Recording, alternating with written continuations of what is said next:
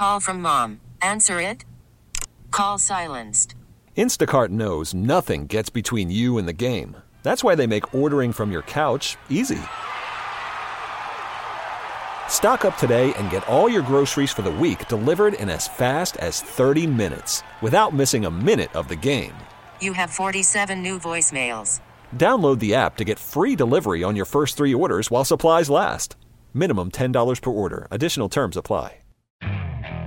Okay, picture this. It's Friday afternoon when a thought hits you. I can spend another weekend doing the same old whatever, or I can hop into my all new Hyundai Santa Fe and hit the road. With available HTRAC, all wheel drive, and three row seating, my whole family can head deep into the wild. Conquer the weekend in the all new Hyundai Santa Fe. Visit HyundaiUSA.com or call 562 for more details. Hyundai, there's joy in every journey.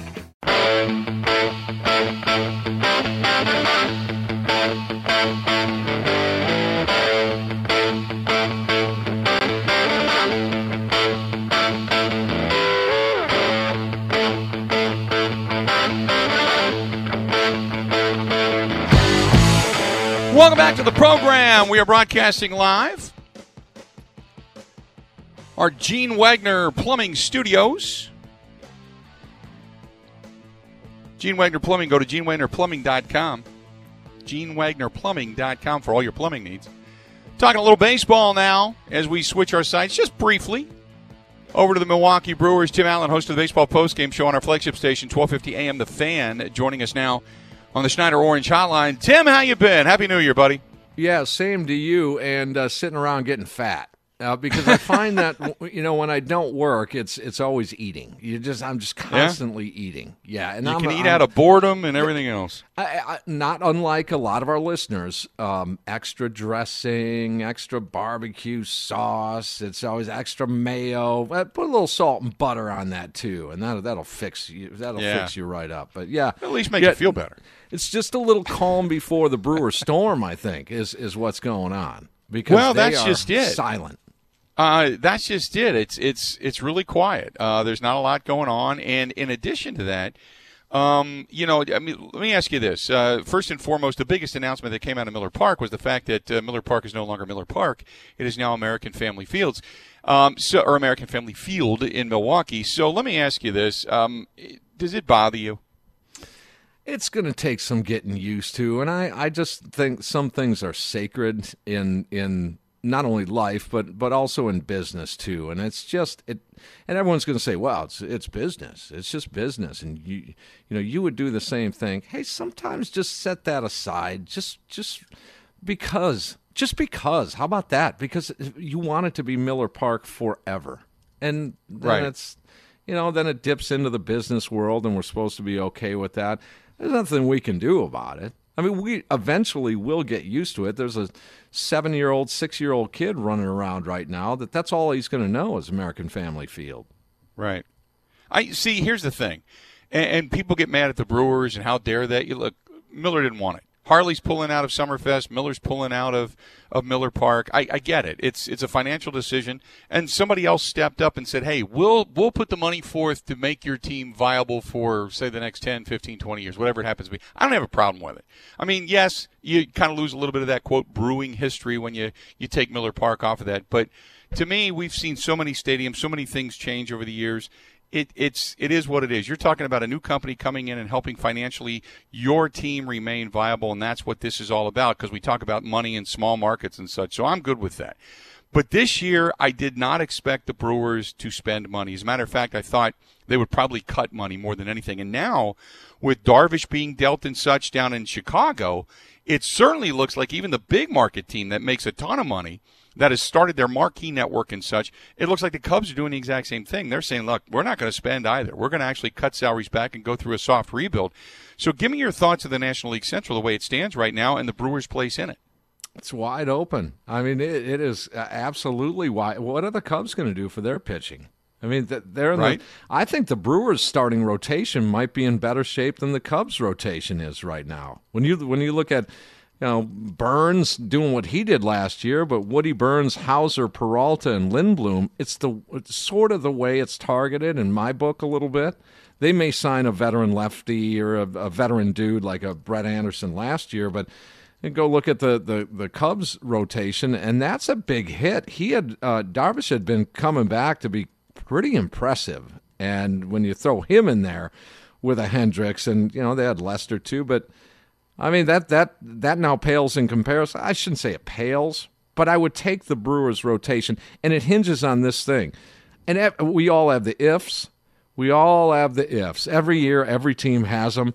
If Burnes is what he was last year if Adrian Houser takes the next step like Burnes did last year, if Houser does that this year, then look out. I mean, they've got a one, two, three punch right there that could be really good. And of course, they're all really young too. But St. Louis is there. Cincinnati is starting to make a few moves and, and dropping some pay as well. It it.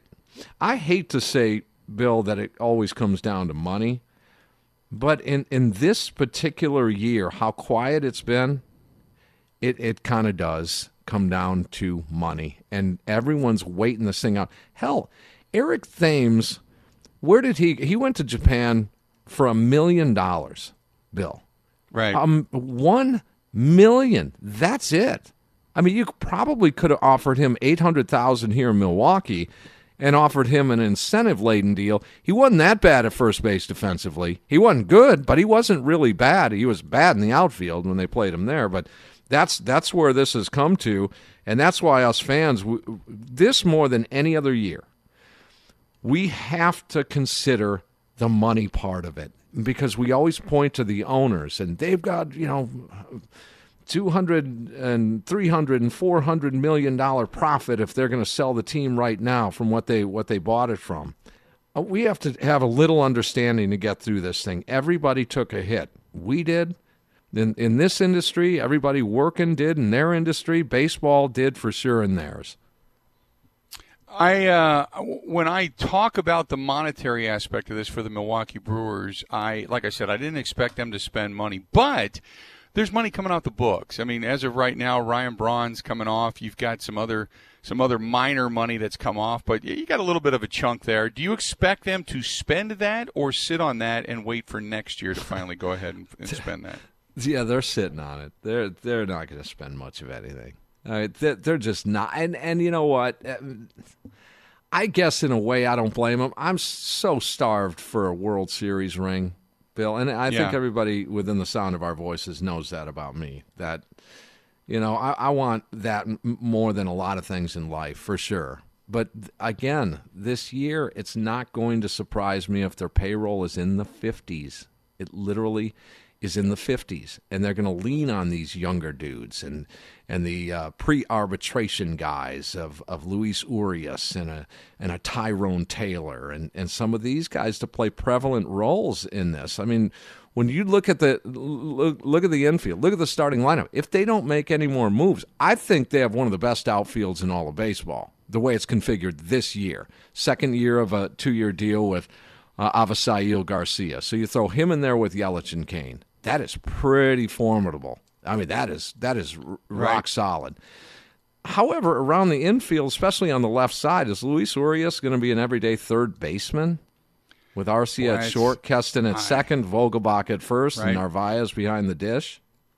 Yeah, I they have really not giving us a solid third and a solid first base. You know what I mean? Yep. I mean, the, the, yep. the, power corners have been, I'm not going to say neglected. They've tried to catch lightning in a bottle. It just hasn't worked out. And when you're, t- I mean, I agree with you. Getting Lorenzo Cain back, having that outfield solid the way it is, I think it's great. Having all this uh, choice, if you will, when it comes to the catching position, great. The, up the middle, you're pretty solid. But your corners, your power corners, your consistency in corners it just hasn't been there. And again, you're back to hope. We hope they pan out. We hope that somebody settles in. We hope that, and this sounds a lot like the year that we went in to uh, to the season, the last season of Ron Roenicke, where everything looked good on paper, and we hoped this happened, but it just didn't. It was a lot of we'll try this, and then it just none of it worked out, and that's kind of a tough way to go into the season. You know what I mean? Yeah, it, it is, and that was back in in fifteen, and and since Craig Counsell. Here's the here's the the good part of this, the bright spot. When when Craig Counsell took over in in uh, May of fifteen, Uh, since then, he's been a smattering of you know 20 games over over 500 or so. However, if you look at the last three years, and here's where here's where you can get the team into a competitive situation if you are going to take a financial step back and just just wait this thing out one more time. Wait it out one more time. This is the optimistic side of me.